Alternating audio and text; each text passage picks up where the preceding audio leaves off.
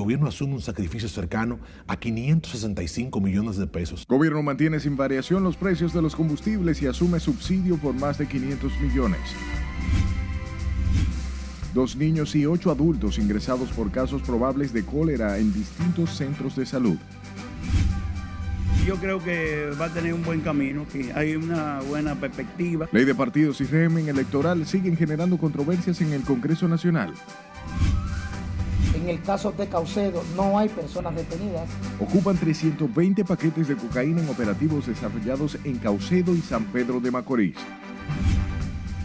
Yo rechazo de manera firme todo ese tipo de acción. Solicitan tres meses de prisión a joven acusado de violar y matar hijastra de un año en Sabana Perdida.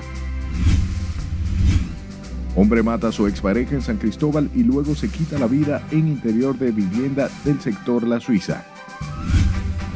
Es un grupo que pide para su comunidad, no para cuestiones personales.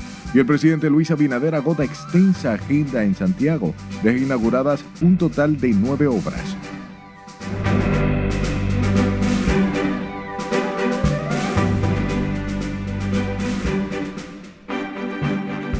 Hora de informarse, buenas noches y bienvenidos. Para mí, como siempre, un honor llevarles información. De inmediato comenzamos y lo hacemos en Santiago, donde el presidente Luis Abinader agota una amplia agenda este viernes en esa ciudad, donde entregó obras y participó de un almuerzo con más de 300 enfermeras, así como ampliación del proyecto energético y la graduación de emprendedores colmaderos y detallistas. Tenemos a Junior Marte en directo con más detalles. Adelante.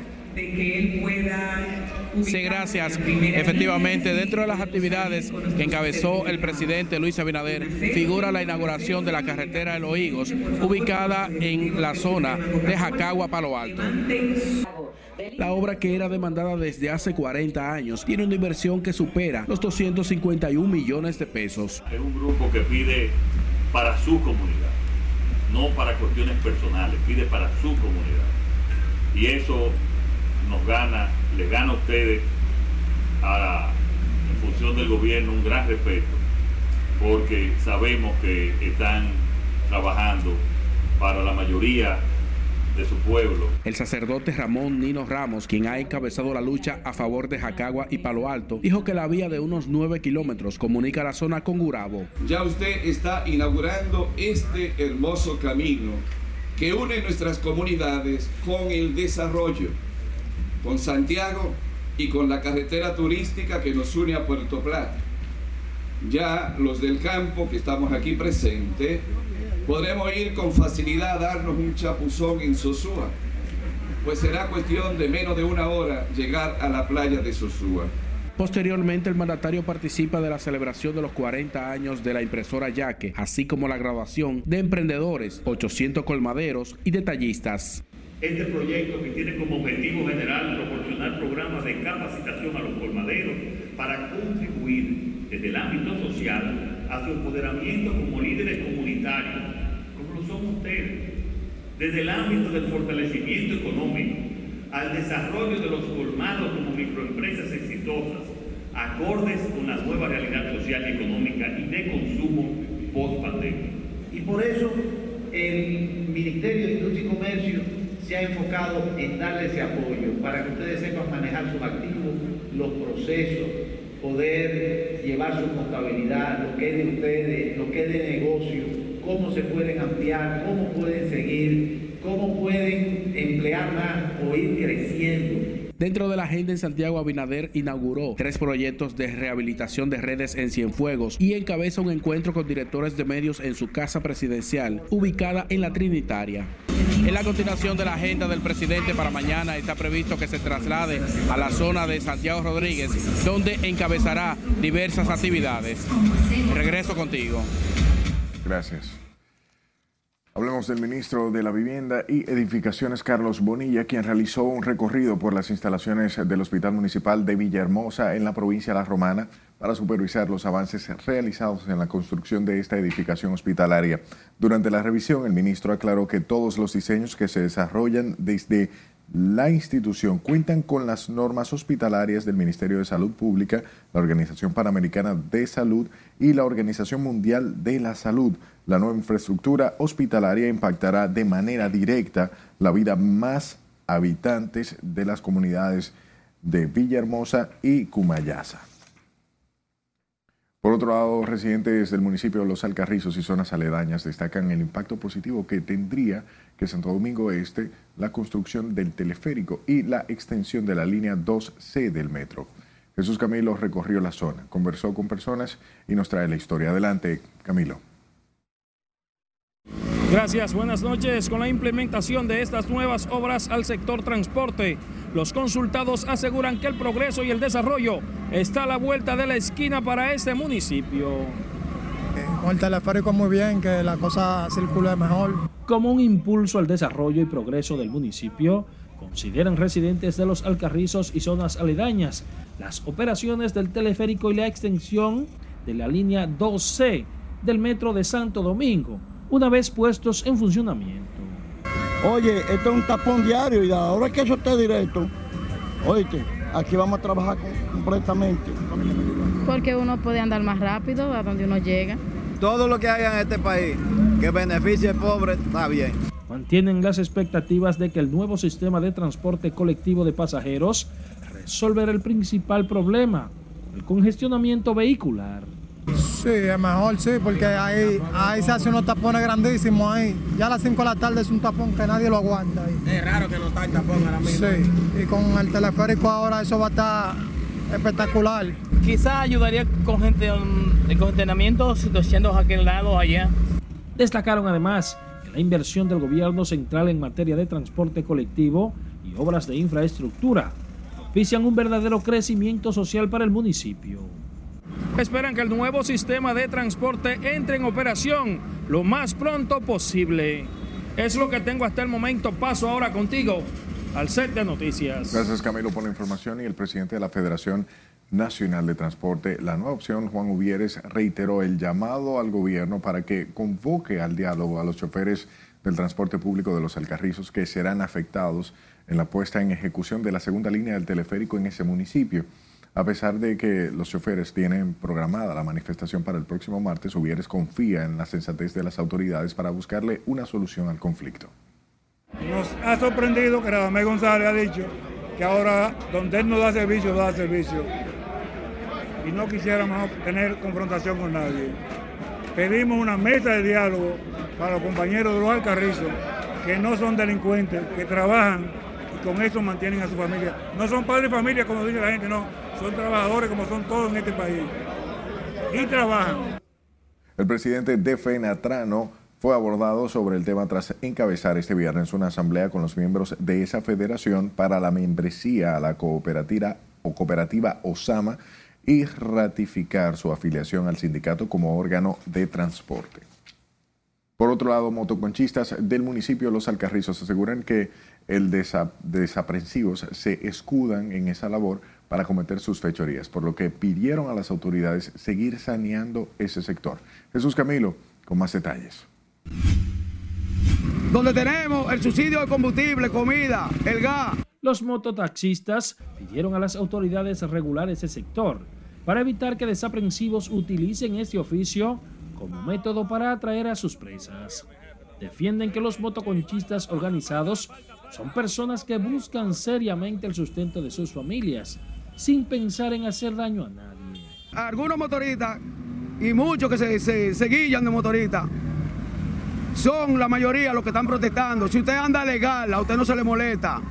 Usted lo que tiene que cumplir con la ley. Porque ya eso se acabó de vivir como chivo sin ley. Nosotros tenemos la situación de que hay personas que lamentablemente se escudan bajo un chaleco y están viviendo una doble vida.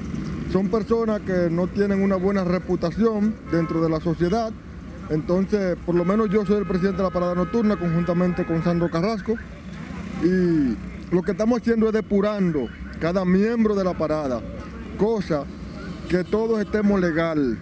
Se mostraron de acuerdo en que cada miembro del sector motoconcho esté al día con sus documentos a fin de evitar contratiempos con las autoridades del tránsito. Lo están apoyando el presidente y todos nos están apoyando a nosotros. Nosotros vamos a colaborar con ellos, pues tienen que colaborar con nosotros y respetarnos el trabajo de nosotros y, y uno respetar el de ellos también. Ellos tienen que venir a la parada y hacer una revisión, a ver cuál es el motorista que está armado para agredir al otro compañero. Los trabajadores del sector motoconcho precisaron que su organización y servicio le ha permitido ser beneficiarios de los programas sociales del gobierno, por lo que llamaron a sus compañeros a organizarse. Jesús Camilo RNN.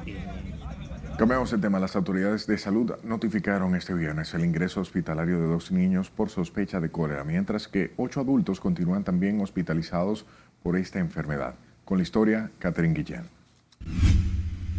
En el Hospital Santo Socorro se encuentran ingresados dos menores de edad, los cuales fueron notificados este viernes por la directora de centros hospitalarios del Servicio Nacional de Salud, Yocasta Lara.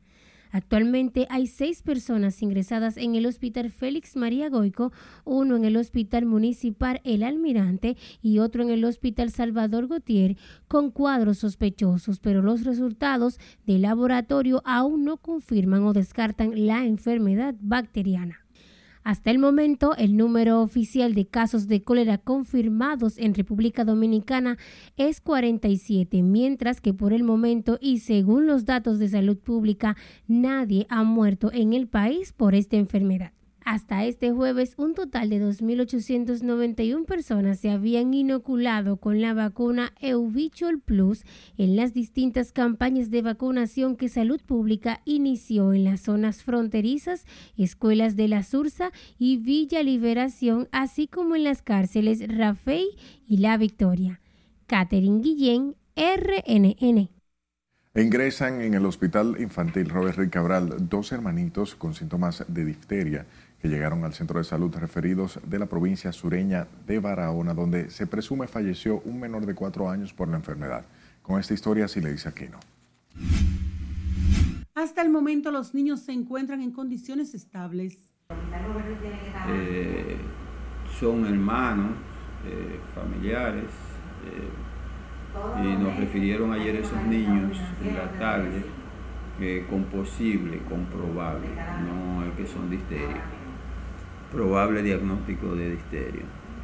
Entonces, hoy en día, hoy se van a hacer todo lo que tiene que ver con los cultivos, los procedimientos correspondientes. Mientras el Colegio Médico en Barahona denunció la muerte de un menor de cuatro años de nacionalidad haitiana por un posible brote de difteria.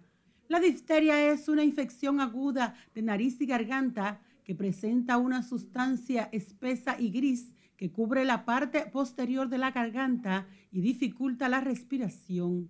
Eso una parte, digo que hay Dios mío porque esas son enfermedades que se prevé vía proceso, vía vacuna, porque existen vacunas sobre la, esa enfermedad de la difteria. Cuando no hay cobertura de vacuna en, en la etapa importante que es la niñez, en los primeros, los primeros años, primeros cinco años, cuando la cobertura baja, sabes que la cobertura en cualquier parte del mundo de enfermedad que se prevé a través de vacunación tiene que estar por encima del 85% de su cobertura general. Las personas deben estar atentos a síntomas de la enfermedad como fiebre, dolor de cabeza y debilidad. Producir inflamación de los ganglios del cuello, eh, que le llaman cuello de toro. Esa, cuando ya está a ese nivel, generalmente el caso eh, está eh, aumentando de intensidad, en un caso ya de considerada intensidad y de gravedad. Eh, de manera que son, el, el paciente tiene que ser diagnosticado temprano. Lo alentador es que en el país hay vacuna contra difteria y están disponibles en los centros de inoculación a nivel nacional. Sila Disaquino, RNN. En otro orden, la República Dominicana agrega otros 21 casos de la COVID-19 en las últimas 24 horas, con los que ascienden a 267 el total de personas con el virus activo a nivel nacional, según el reporte del Ministerio de Salud Pública. De acuerdo al boletín 1051 que emitió el organismo de salud para el día de hoy, los nuevos afectados con el virus fueron detectados en 1.179 muestras procesadas, lo que eleva la positividad diaria a 2.77%, mientras la ocupación hospitalaria continúa en 0.1%. La nota de salud sostiene además que en las últimas 24 horas no se han notificado nuevos decesos por COVID y mantienen en 4.384 la cantidad total de defunciones cuya letalidad continúa en 0.66%. Hablemos de los grupos populares de la provincia de Espaillat que amenazan con irse a huelga por 24 horas en demanda de la eliminación de un vertedero cuya humareda ya ha producido intoxicaciones en el municipio de Moca. Así lo aseguró el coordinador del Movimiento Popular Los Peregrinos, Juan Comprés, quienes piden a las autoridades ir en auxilio de esa localidad. Muchas comunidades pasándola de Caín, la colina, urbanizaciones también como los López 1, López 3, Jenny María 1 y Jenny María 2. El mismo centro de la ciudad, a las 6 de la tarde, de la, de la mañana, lo que se ve, un humo. Compresa afirmó que el vertedero es un centro de propagación de mosquito que produce el dengue que afecta a la población más vulnerable de esa demarcación. La información es poder, obténgalo en nuestra página web rnn.com.de, al igual que la red de su preferencia, solo debe buscar nuestro usuario arroba noticias rnn, sus denuncias a este número de WhatsApp 849-268-5705 y escúchenos en podcast. Estamos en Spotify, Apple Podcast y Google Podcast como Noticias RNN. Es tiempo de nuestro primer corte de la noche. Al volver, asesinan dominicano en Nueva York mientras celebraba premio de lotería. En el frustrado envío de la sustancia a Europa. Autoridades incautan 320 paquetes de cocaína en Puerto Caucedo y San Pedro de Macorís. Necesito que hagan justicia, que le cante. Y aplazan coerción a hombre acusado de violar y matar a su hijastra de un añito de edad. Ya regresamos.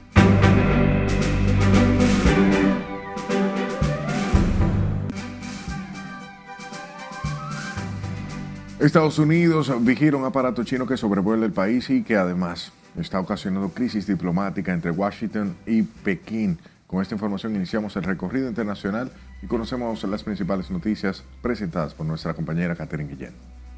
Gracias, muy buenas noches.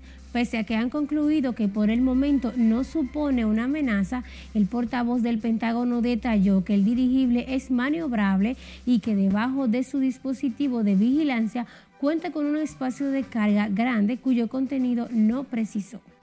El globo espía de China que está volando sobre Estados Unidos y que lo seguirá haciendo por unos pocos días ha desencadenado una crisis diplomática entre Washington y Pekín que ha motivado la suspensión del viaje que el secretario de Estado Anthony Blinken tenía previsto hacer al país asiático.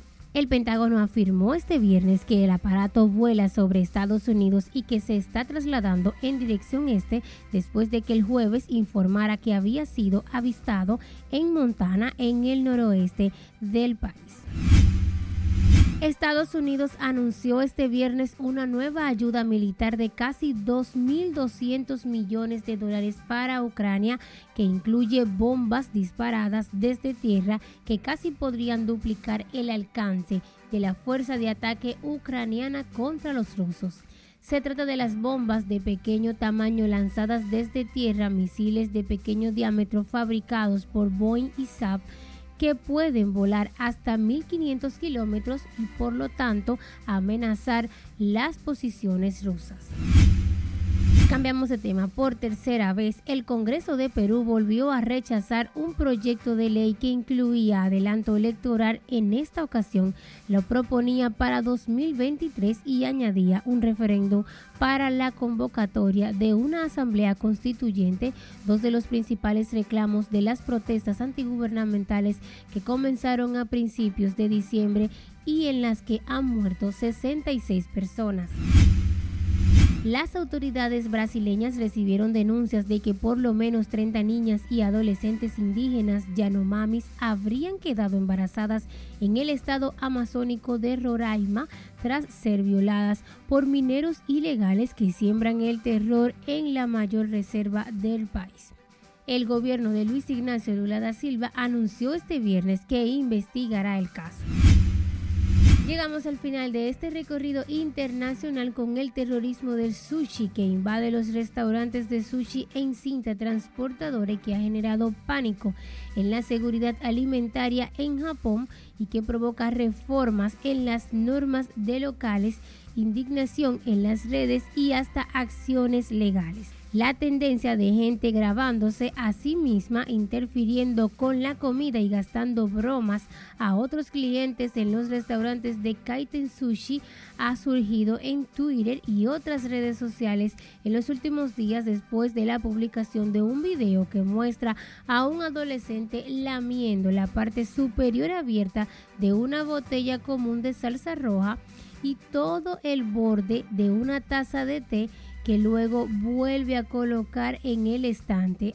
Además, se le ve posando el dedo cubierto de la saliva sobre un trozo de pescado. La tendencia de gente grabándose a sí misma, reinterfiriendo con la comida y gastando bromas a otros clientes ha provocado que los locales de sushi giratorio tomen acciones legales y reformen sus normas de consumo. Hasta aquí las noticias internacionales de esta noche. Feliz fin de semana. Gracias, Catherine, por la información. Y mientras en el Bronx, en Nueva York, fue asesinado un dominicano que había cobrado un premio de 300 dólares que se había sacado en la lotería. Se trata de Juan Lora, de 62 años, quien fue baleado en la cabeza tras llegar a su residencia celebrando por acertar el premio. El dominicano, que se desempeñaba como portero en el estado neoyorquino, fue mortalmente herido durante una pelea en su hogar con un compañero de vivienda, según el informe policial estadounidense. El asesino es acusado de homicidio involuntario, mientras el occiso dejó dos niños en la orfandad en República Dominicana. A pesar de la inestabilidad social, económica y política que vive Haití, el intercambio comercial entre haitianos y dominicanos en el mercado de Jabón se desarrolla con normalidad. Nuestro corresponsal en la zona, Domingo Popoter, nos cuenta más. Mientras la situación de violencia que vive el pueblo haitiano sigue en aumento, con los últimos hechos sangrientos en la capital haitiana, el intercambio comercial entre Haití y República Dominicana se realiza este viernes en total normalidad. Va comprando bien. Vamos, vamos a orar, Señor, que la cosa se mantenga como está. Hasta ahora está tranquila. Los comerciantes de ambas naciones aseguran que el mercado binacional se desarrolla en un ambiente de paz y armonía. Sí, el comercio, el, comercio está saliendo mejor porque de no para acá está más, más tranquilo. Como es de costumbre, la vigilancia del entorno del mercado binacional es custodiada por miembros del Ejército de la República Dominicana y del Cuerpo Especializado en Seguridad Fronteriza CESFRON. En la frontera norte de Jabón, Domingo Popoter, RNN. Por otro lado, la Dirección Nacional de Control de Drogas junto a miembros del Ministerio Público incautaron 320 paquetes presumiblemente de cocaína en operativos simultáneos desarrollados en el puerto multimodal Caucedo y San Pedro de Macorís. Con estos detalles, María Ramírez. En el caso de Caucedo no hay personas detenidas, Apoyados por el Ministerio Público, se procedió a abrir el contenedor donde se encontraron los bultos con 200 paquetes. El Ministerio Público y la DNCD manejan buenas informaciones en torno a este caso y esperan aportar en las próximas horas nuevos elementos a la investigación para arrestar a los implicados en el frustrado envío de la sustancia a Europa. En una segunda operación, los agentes y fiscales de San Pedro de Macorís montaron un operativo de vigilancia en la zona costera del municipio de Juan Dolio, donde localizaron a dos hombres a bordo de un vehículo, quienes al notar la presencia de las autoridades emprendieron la huida, dejando abandonada una minivan con 120 paquetes.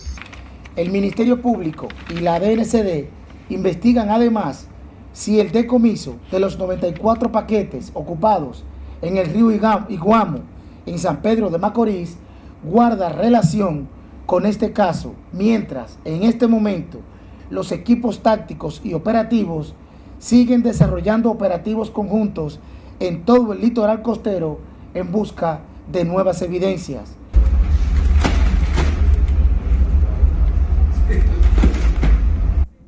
Al cierre del 2022, las autoridades lograron ocupar más de 31 toneladas de distintas drogas, superando las cifras del 2021, donde se confiscaron 25.903 kilogramos de sustancias controladas.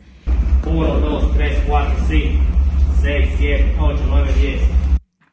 Los 320 paquetes ocupados en dos operaciones fueron enviados bajo cadena de custodia al Instituto Nacional de Ciencias Forenses para determinar tipo y peso exacto de la sustancia.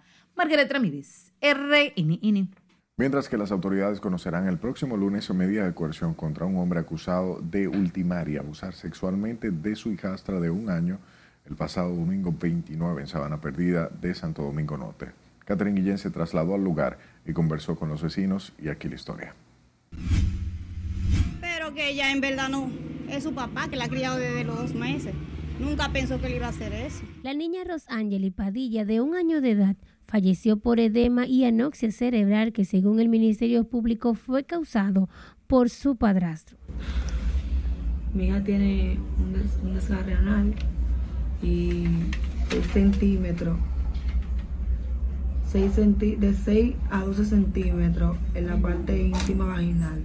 En el sector Brisas del Parmar del barrio Sabana Perdida, los vecinos aún están conmocionados ante la muerte de esta niña. Lo primero es que la niña la violaron correctamente hablando. Y nosotros rechazamos eso. Eh, yo soy un padre, tengo dos niñas hembras, ya mujeres, eh, o sea, con edad de mujeres, pero yo rechazo de manera firme todo ese tipo de acción porque es una violación del concepto humano.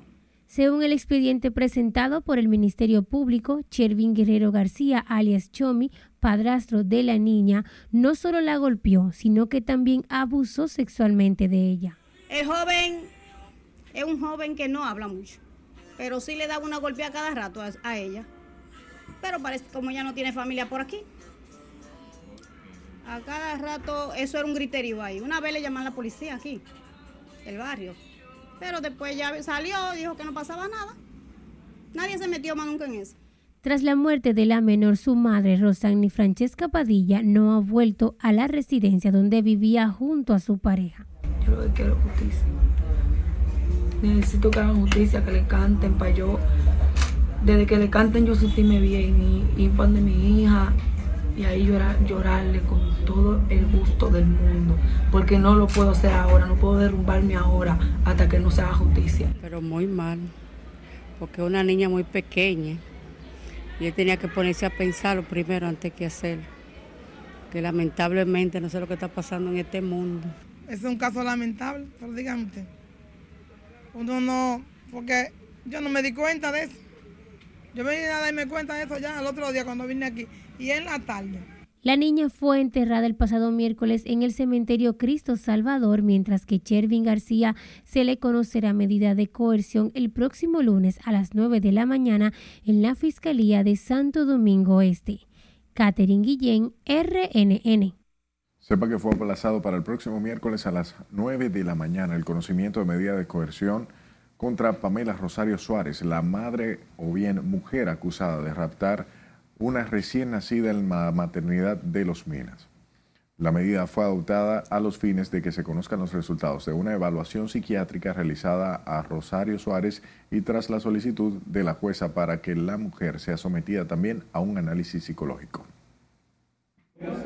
La defensa técnica había solicitado una evaluación psiquiátrica y la magistrada solicitó lo que es una evaluación psicológica, que es más efectiva y más rápida poder evaluar a la imputada. O sea, Está fijada para el 8 de febrero. Pero ¿qué sucedió en el día de hoy? ¿Se aplazó por motivo porque no teníamos resultados de la evaluación psiquiátrica. Está bien, está bien que se aplace para que esté en presencia nuestro, nuestro abogado civil. Okay, y, y, que le estén solicitando una revisión psicológica a esa persona que sustrajo tu hija, ¿qué, qué opinión te merece para poder juzgarla? Bueno, yo pienso que, que, esa mujer le está bien de su cabeza, pero hay que hacérsela como quiera porque eso fue lo que pidieron. A su salida de la sala de audiencias, Pamela Rosario Suárez no quiso ofrecer declaraciones. Tras el rapto de la bebé, esta fue rescatada por miembros de la Dirección Central de Investigación de la Policía Nacional y sometida a una prueba de ADN antes de ser entregada a sus familiares. Por otro lado, un niño de seis años perdió la vida tras incendiarse su vivienda al dejar una vela encendida en un hecho ocurrido en la comunidad de Zafarraya, en el municipio de Moca. El cuerpo de bomberos y unidad de la Policía Nacional de este municipio se trasladaron al lugar, pero cuando llegaron ya todo estaba reducido a cenizas. El médico legista actuante certificó su muerte por quemaduras de un 100% en su cuerpo. Y un hombre mató a su ex esposa y luego se quitó la vida en un hecho sangriento ocurrido este viernes en el sector La Suiza, en San Cristóbal. La víctima fue identificada como Miguelina Esther Rodríguez Sánchez, de 38 años de edad, madre de cinco niños, mientras que el agresor fue solo identificado como Wilson. Tan pronto mató a la mujer, el feminicida se atrincheró en una casa y llamó a una hermana de la víctima a quien le comunicó que le había asesinado y luego se suicidó. La mujer ultimada, cuyo nombre no ha trascendido, apareció con una soga amarrada en el cuello y con múltiples golpes. Las autoridades han iniciado una investigación en relación al hecho.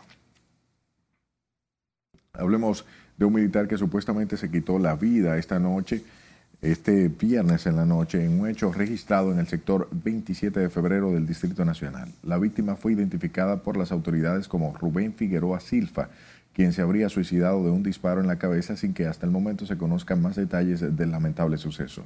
Al lugar acudieron varias unidades de la Policía Nacional, además del médico legista, para realizar el levantamiento del cadáver. El hecho generó consternación en la comunidad. Familiares y amigos quedaron sorprendidos con la lamentable noticia. La familia no ofreció declaraciones sobre el hecho, tampoco reveló qué institución castrense pertenecía a Figueroa Silva. Pasó diciembre, el cerdo sigue al mismo precio. Vamos a nuestra segunda pausa de la noche. Al regreso, comerciantes están optimistas con la estabilidad de precios en algunos productos. A 565 millones de pesos. Precios de los combustibles continúan invariables esta semana. Estuve conversando con el director de la Policía Nacional. Y autoridades tomarán medidas contra limpiavidrios violentos. Esta es la emisión estelar de Noticias RNN.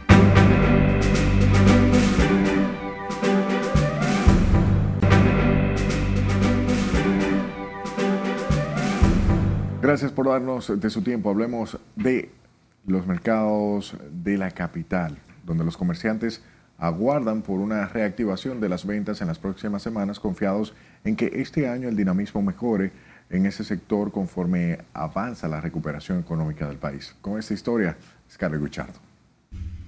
Los precios de los alimentos están bien porque lo único que ha estado un poquito más escaso ha sido el cerdo y sigue apareciendo. Ante la crisis pospandemia y los conflictos internacionales, el gobierno dominicano agota los esfuerzos para garantizar que la población más vulnerable reciba los alimentos en todos los renglones de la canasta básica familiar. No ha aumentado de precio. Pasó diciembre, el cerdo sigue el mismo precio, la red sigue el mismo precio, el pollo sigue el mismo precio, todo está normal a su mismo precio. ¿Hay estabilidad? Estabilidad y mercancía. Los precios se mantienen altos y bajando ahí, gracias a Dios, pues se han mantenido. Los consumidores son los que más se quejan por los precios, porque a veces vienen a un precio, al otro día encuentran otro precio, pero ellos lo consumen porque no se puede dejar de comer. Los comerciantes se mantienen optimistas con la estabilidad de los precios y el abastecimiento de los productos, aunque las ventas en algunos mercados se han rezagado en los últimos días. Mientras este viernes ciudadanos circulaban por los mercados de la capital en busca de alimentos a bajos precios para colocar en sus mesas. Control de precios que controlen más eh, los precios y nada para que nos sigan ayudando a nosotros. ¿Están más baratos aquí los productos?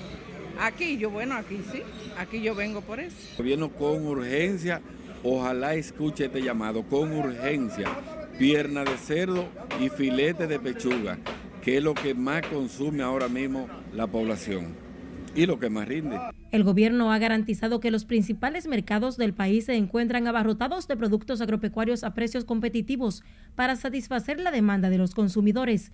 Sin embargo, algunos comerciantes piden aumentar la producción nacional.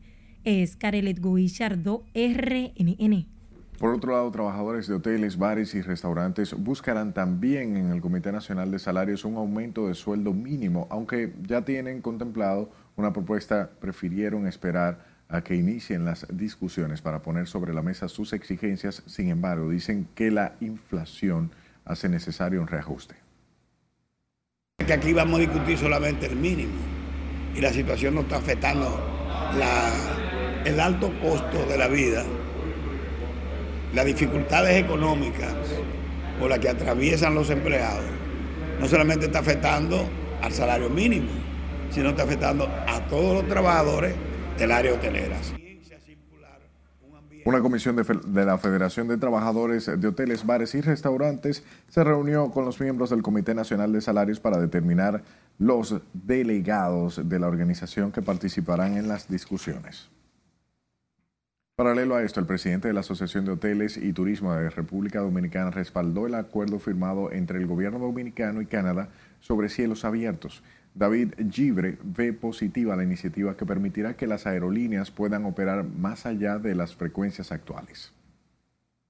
Y definitivamente tenemos que seguir apostando por ese trabajo mancomunado entre el sector público y el sector privado para seguir en esa misma trayectoria. Ayer se firmó un acuerdo de cielos abiertos con Canadá. ¿Qué le parece? Nos parece que todo lo que, lo que promueva y todo lo que mantenga e incentive la conectividad aérea es bienvenido para el sector turístico. Nos beneficia a nivel de cantidad de llegadas y estamos sumamente contentos por ese acuerdo que se ha logrado en el día de ayer. Los turistas canadienses que visitaron República Dominicana el pasado año superan los 700 mil y se movilizaron 9.2 millones de kilogramos de carga vía aérea. David Gibre también resaltó el crecimiento del sector turístico que representa el 24% en el aporte económico al país. El gobierno dominicano asumió más de 560 millones de pesos en subsidios a los combustibles para evitar alzas en los precios de los carburantes en el mercado local, lo que mantiene invariable la tarifa por galón. A través del Ministerio de Industria y Comercio informó además la reducción de 28.21 pesos en el precio de Aftur para la semana del 4 al 10 de febrero, luego de tres semanas incrementando el barril en el mercado internacional.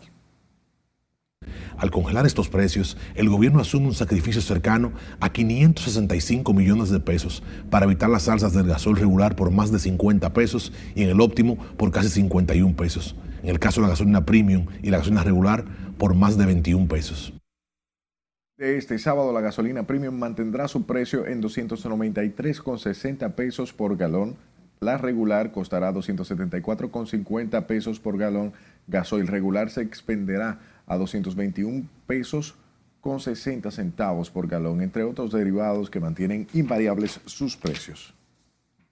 Tomamos el tema, la Asociación Dominicana de Abogados demandó este viernes mejores condiciones físicas y ambientales para los togados que ejercen la profesión en los palacios de justicia del país. A propósito de conmemorarse el Día Nacional del Abogado, llamaron también al gobierno a acudir en auxilio de miles de profesionales del derecho que atraviesan por una situación de precariedad. Eh, por ejemplo, el Palacio de Justicia de Santo Domingo Este es penoso, donde el profesional del derecho tiene que durar tres y cuatro horas para solicitar un servicio, un simple servicio. Pero también se va a una audiencia y en esa audiencia tiene que durar cuatro o cinco horas parado porque no hay condiciones de una sala de espera del profesional de derecho. Y eso es denigrante, inhumano. Y por lo tanto, eh, eh, eh, somos de los que consideramos como asociación que esa situación debe resolverse y vamos a empujar en esa dirección. El gremio jurídico propuso la creación de salas de espera de la audiencia y gestiones procesales en los palacios de justicia, así como el establecimiento de filas exclusivas para los abogados y la realización a la mayor brevedad posible de la apertura a concursos para la designación de notarios en los municipios que aún no tienen. Escuche, la Policía Nacional da seguimiento al caso de la joven agredida por un limpiavidrios en la intercepción de la Núñez de Cáceres, esquina Olof Palmer, aunque no han recibido la querella. Mientras, en la zona residentes y trabajadores aseguran que no es la primera vez que conductores son agredidos. Con la historia, si le dice Aquino. todo esto, mi amor. Gracias. Se sigue haciendo diariamente. Los limpiavidrios vuelven a dar de qué hablar por su accionar violento en contra de conductores. La más reciente agresión fue a una joven a la que el limpia cristales le lanzó una piedra porque alegadamente se resistió a darle unas monedas. En ese sentido, la alcaldesa del Distrito Nacional, Carolina Mejía, dijo que el caso está en manos de la policía. Pero que de cualquier manera han atendido lo que se ha, eh, se ha visto en las redes y están trabajando en eso. Justo esta mañana, a las 7 de la mañana, estuve conversando con el director de la Policía Nacional. Mientras los residentes y trabajadores cercanos a la Núñez de Cáceres, con Olof Palmer, piden sacar definitivamente los limpiacristales de los semáforos. No, ya han pasado un par de veces ahí. Ahí hubo uno que metió una pedra a una jipeta también. La gente lo que están en, como lo Yo, yo lo vi por la noticia, fue. Yo no, no me di cuenta personalmente. ¿Pero cómo te ve esta situación? yo nunca he visto a esos muchachos por aquí. De su lado, los conductores dicen sentirse inseguros en los semáforos por la manera violenta en la que los limpiavidrios fuerzan para dar sus servicios. Ellos le, ponen así el vidrio y no le, no le dicen permiso ni nada de eso. Es un problema que está buscando cualquier ciudadano. Eso es un problema. A mí me lo hacen, ya tú sabes lo que puedo venir, sin permiso, sin nada. Como que las cosas se, hacen obligadas, no, no obligados. En el área donde ocurrió la agresión, varias unidades motorizadas de la policía patrullaban la zona en los prados del Distrito Nacional. Sila Aquino, RNN. Y la Comisión Especial de los Diputados, responsable del estudio de la ley del régimen electoral, no se reunió este viernes como se esperaba y convocó para la próxima semana cuando el tiempo es muy escaso para la aprobación de la norma electoral. Sin embargo, el oficialismo está listo para aprobar la norma sin el voto del PLD. Con más detalles, Nelson Mateo. Pero yo creo que va a tener un buen camino, que hay una buena perspectiva. Aprobada en el Senado de la República en dos lecturas consecutivas, la Ley 15-19 sobre régimen electoral vuelve a la Cámara de Diputados con serias modificaciones. La comisión que preside Elías Wessing, sin embargo, no convocó a su debate para este viernes como lo había prometido. Bueno, eh, la vamos a estudiar. Yo creo que hay que salir de esa ley. Eh, ha sido una ley que eh, la, acarició bien la Junta Central Electoral, pudo penetrar en, el sector social y realmente pues nosotros creemos que no son cosas muy profundas y que la Junta lo que quiere es como un acomodo la Fuerza del Pueblo ya hemos estado eh, inclusive haciendo consenso con, algunos partidos, incluyendo el partido oficialista, en algunos temas. Eh, el tema del voto electrónico es, el voto donde otro partido, como el, caso del PLD, que está en desacuerdo. Nosotros como Fuerza del Pueblo no estamos de acuerdo en este momento. En el Partido de la Liberación Dominicana apoyan la aprobación de la norma, pero con la condición de que se incluya el voto electrónico y se prohíba el transfugismo político. Pienso que el voto automatizado, por lo menos en lo que tiene que ver con las eh, regidurías y diputaciones, debe comenzar a implementarse. Pero el oficialismo está en la disposición de imponer su mayoría para pasar las reglas comerciales. Sí, podría ser, pero creo que no, porque las dos fuerzas eh, eh, del FUPU, de la Fuerza del Pueblo, y del PRM nosotros, hacemos eh, la votación especial que se requiere una ley orgánica, la dos terceras partes. Bueno, yo creo que es necesario todos los votos, porque son legisladores y deben de participar y de una ley tan importante como la ley electoral, yo creo que deben de tener su participación. Ahora, están en la libre disposición de tomar la orientación que yo entienda, o de abstenerse, o de votar a favor o de votar en contra. La legislatura extraordinaria vence el próximo 15 de febrero y la comisión especial convocó a sus miembros a debatir la ley electoral para el martes, a solo una semana para cerrar los trabajos legislativos. Nelson Mateo, RNN. Ya lo que queremos es ver el Picasso. Es momento de nuestro último corte de la noche. Al volver damnificados del sector La Yuca, aún esperan construcción de vivienda.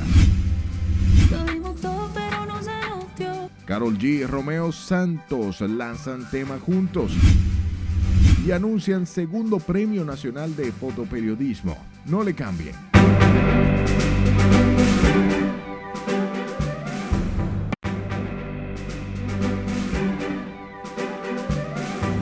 Saludos, muy buenas noches, feliz fin de semana. Iniciamos la entrega deportiva con la victoria de los Tigres del Licey de la República Dominicana en la segunda fecha de la Serie del Caribe, en esta ocasión contra los cubanos. Robinson Cano conectó sencillo al jardín izquierdo, remolcó carrera, se colocaba el juego. Anotó Gustavo Núñez. Dos por una al final. República Dominicana ganó tres por una y juega este sábado contra Puerto Rico a las dos de la tarde en el Forum en La Guaira. Robinson ganó de villano a héroe.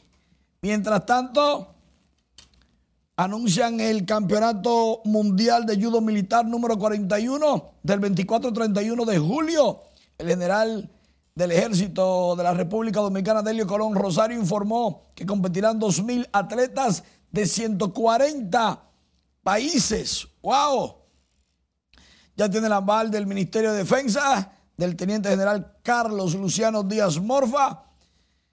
¡Qué bueno! Mientras tanto, el Instituto Nacional de Educación Física reconoce a profesores, maestros que por décadas han aportado al desarrollo de la educación física y al deporte escolar. Alberto Rodríguez Mella, director del INEFI, ponderó la labor de por vida de estos educadores, a quienes entregó placas de reconocimiento en un encuentro de generaciones. Fernando Teruel, Faisal Abel Hasbun, Ángel Rolando Miranda, Luciano Álvarez, Nelson Ramírez, Blanca Iris Alejo, entre otros. Por otro lado, Creso aplica tolerancia cero al dopaje en un encuentro educativo sobre el dopaje. Creso está firme. Por otro lado, le dedican al empresario Simon Díaz un festival de béisbol sub 12, de 9 a 12. El Ministerio de Deportes por sus aportes al deporte dominicano. Eso está bien. Pero ante todo, ojo, este sábado, 2 de la tarde, contra Puerto Rico, el juego clave de la Serie del Caribe. Le ganamos a los boricuas. Recojan. Ya. ¿Oíste lo que dije? Recojan. Gracias, Manny, por las informaciones.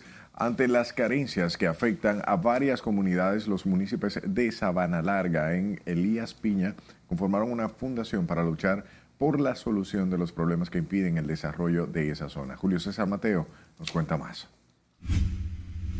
Bajo el lema Sabana Larga avanza, los residentes en la zona sur de Elías Piña se preparan para diseñar un plan de lucha para que el desarrollo llegue a cientos de familias que allí habitan. Es una iniciativa que lo que busca a grandes rasgos es que la comunidad se empodere. Explican que durante decenas de años las comunidades de Petroso, Atoviejo, Angostura y otras han estado sumidas en la pobreza extrema sin que llegue allí la mano amiga de los gobiernos. Los programas de computadora que le van a favorecer para ocupar un empleo calificado, uno, dos, que las, las, asociaciones de agricultores se unan para que exijan las obras que necesita el distrito municipal para su desarrollo.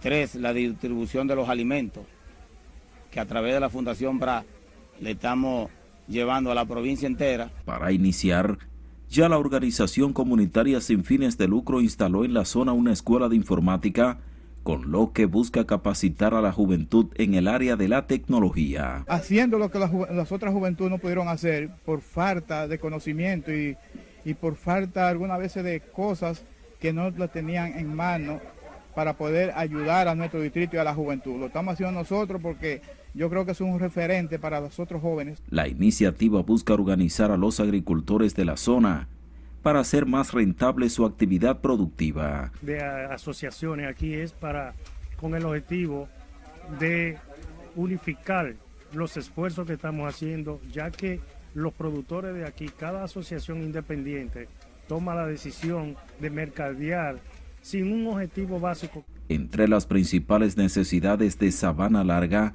sus habitantes citan la construcción de su carretera, un proyecto habitacional, una clínica rural y financiamiento para los agricultores. Desde Elías Piña, Julio César Mateo, RNN. Y las familias afectadas por la tormenta Laura en el sector La Yuca de los Ríos, en el Distrito Nacional, continúan a la espera de las viviendas que hace dos años y medio ya alrededor les arrebató el derrumbe provocado por las lluvias y los trabajos de saneamiento en una cañada de esa zona. Y como nos dice Laura Amar, los damnificados y refugiados advierten que iniciarán acciones de protesta si no comienza el proceso de construcción de las mismas. Independientemente de la promesa incumplida, el gobierno sí nos da una ayuda. A pesar de que el gobierno es quien salda el monto de la renta de todos los afectados desde que ocurrió el derrumbe que dejó sin hogar a estas familias, aseguran que ya están cansados de esperar y pasar calamidades. Afectado porque aquí todo el mundo tenía casa, aquí todo el mundo tenía donde vivir con sacrificio y hemos quedado, mire la muestra, esa es una de las casas de la que se fue todavía los dueños de esa casa en el aire todo el mundo. Porque ya está bueno, ya no queremos que nos digan vamos a resolver. Ya lo que queremos es ver el Picasso, nuestra casa, porque ya de verdad, de verdad han relajado demasiado con nosotros. Narran que son varias las promesas y los periodos agotados sin que a la fecha cuenten con algo concreto, lo que les ha provocado esta desesperación, ya que durante dos años y medio sus vidas cambiaron por completo luego del colapso de sus viviendas. Entonces lo que no se empieza no se termina. Queremos que por favor se concluya lo antes posible porque nosotros somos gente de paz, de tranquilidad. No somos delincuentes para hacerle huelga al presidente. No somos delincuentes para hacerle bulla contra al presidente. Presidente, estamos con usted, ayúdenos por favor, ya no aguantamos más. Nos vamos a juntar todos y vamos a hacer una huelga, porque ya está bueno, lamentablemente. No sé lo demás cómo se sienten, pero ahora mismo yo me siento en la calle, en el suelo, desesperada y con mi familia. En ese sentido, los afectados anunciaron una caminata y una vigilia para el próximo 10 de febrero y advirtieron que las acciones podrían intensificarse hasta conseguir respuesta. En agosto del pasado año, las autoridades habían proyectado que a principio de este año la obra estaría en trámites de licitación para iniciar la construcción de los edificios en un terreno ya escogido para esos fines. Laurila Mar, RNN.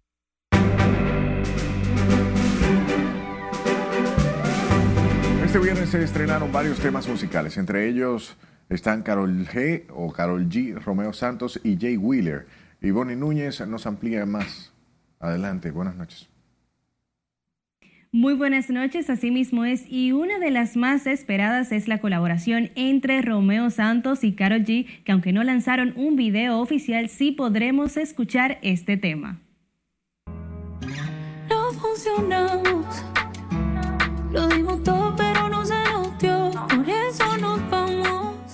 Carol G lanzó Por si volvemos, su primera colaboración con el rey de la bachata Romeo Santos y que formará parte de su próximo álbum Mañana será bonito, cuarto disco de estudio que presentará próximamente. Uniendo a ambos artistas por primera vez, la canción cuenta la apasionante y sensual historia del final de una relación. Bajo el concepto de tienda galería de arte, abrió sus puertas en Santo Domingo el nuevo espacio Sofiet Gelato Café, un lugar acogedor y bien diseñado ubicado en el sector del Millón. Un café galería donde se van a exhibir obras por colección cada dos meses de diferentes artistas, colecciones cápsulas, para que la gente pueda venir a disfrutar. También van a venir presentaciones en vivo y todas otras manifestaciones del arte también. En el lugar, los artistas pueden unir sus trabajos al concepto del café, donde pueden colocar una selección de sus pinturas en un área privilegiada del local para ser expuestas al público y que los mismos puedan adquirir las obras que se presentan en el espacio. Un de donde estás metida que ya no te veo. El artista urbano puertorriqueño Jay Wheeler, una de las grandes estrellas del movimiento musical, presentó este viernes su nuevo tema SOS, en el que el intérprete mantiene su estilo pero lo combina con un sonido retro y a la vez moderno. La canción cuenta la historia de un amor que terminó, pero que mantiene a una de las dos partes aún inquieta, extrañando, recordando lo vivido y deseando una nueva oportunidad. La Asociación de Fotoperiodistas de República Dominicana convocó a todos los fotógrafos de prensa a nivel nacional que trabajan en medio escrito, digital, agencias de relaciones públicas y privadas y también a los interesados que de una manera u otra se dedican a comunicar a través de la imagen a participar en la segunda edición del concurso Fotoprensa 2023. Se premiarán distintas categorías como son prensa, retrato, deporte, vida diaria, naturaleza, medio ambiente, ciencia y tecnología, arte, cultura, espectáculo, reportaje, entre otros.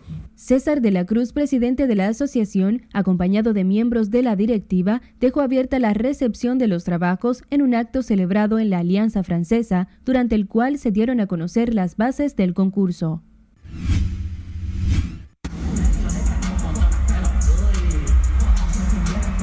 El reggaetonero puertorriqueño Arcángel ofreció el primero de sus siete conciertos seguidos en el Coliseo de Puerto Rico en San Juan en homenaje a su hermano fallecido en un accidente.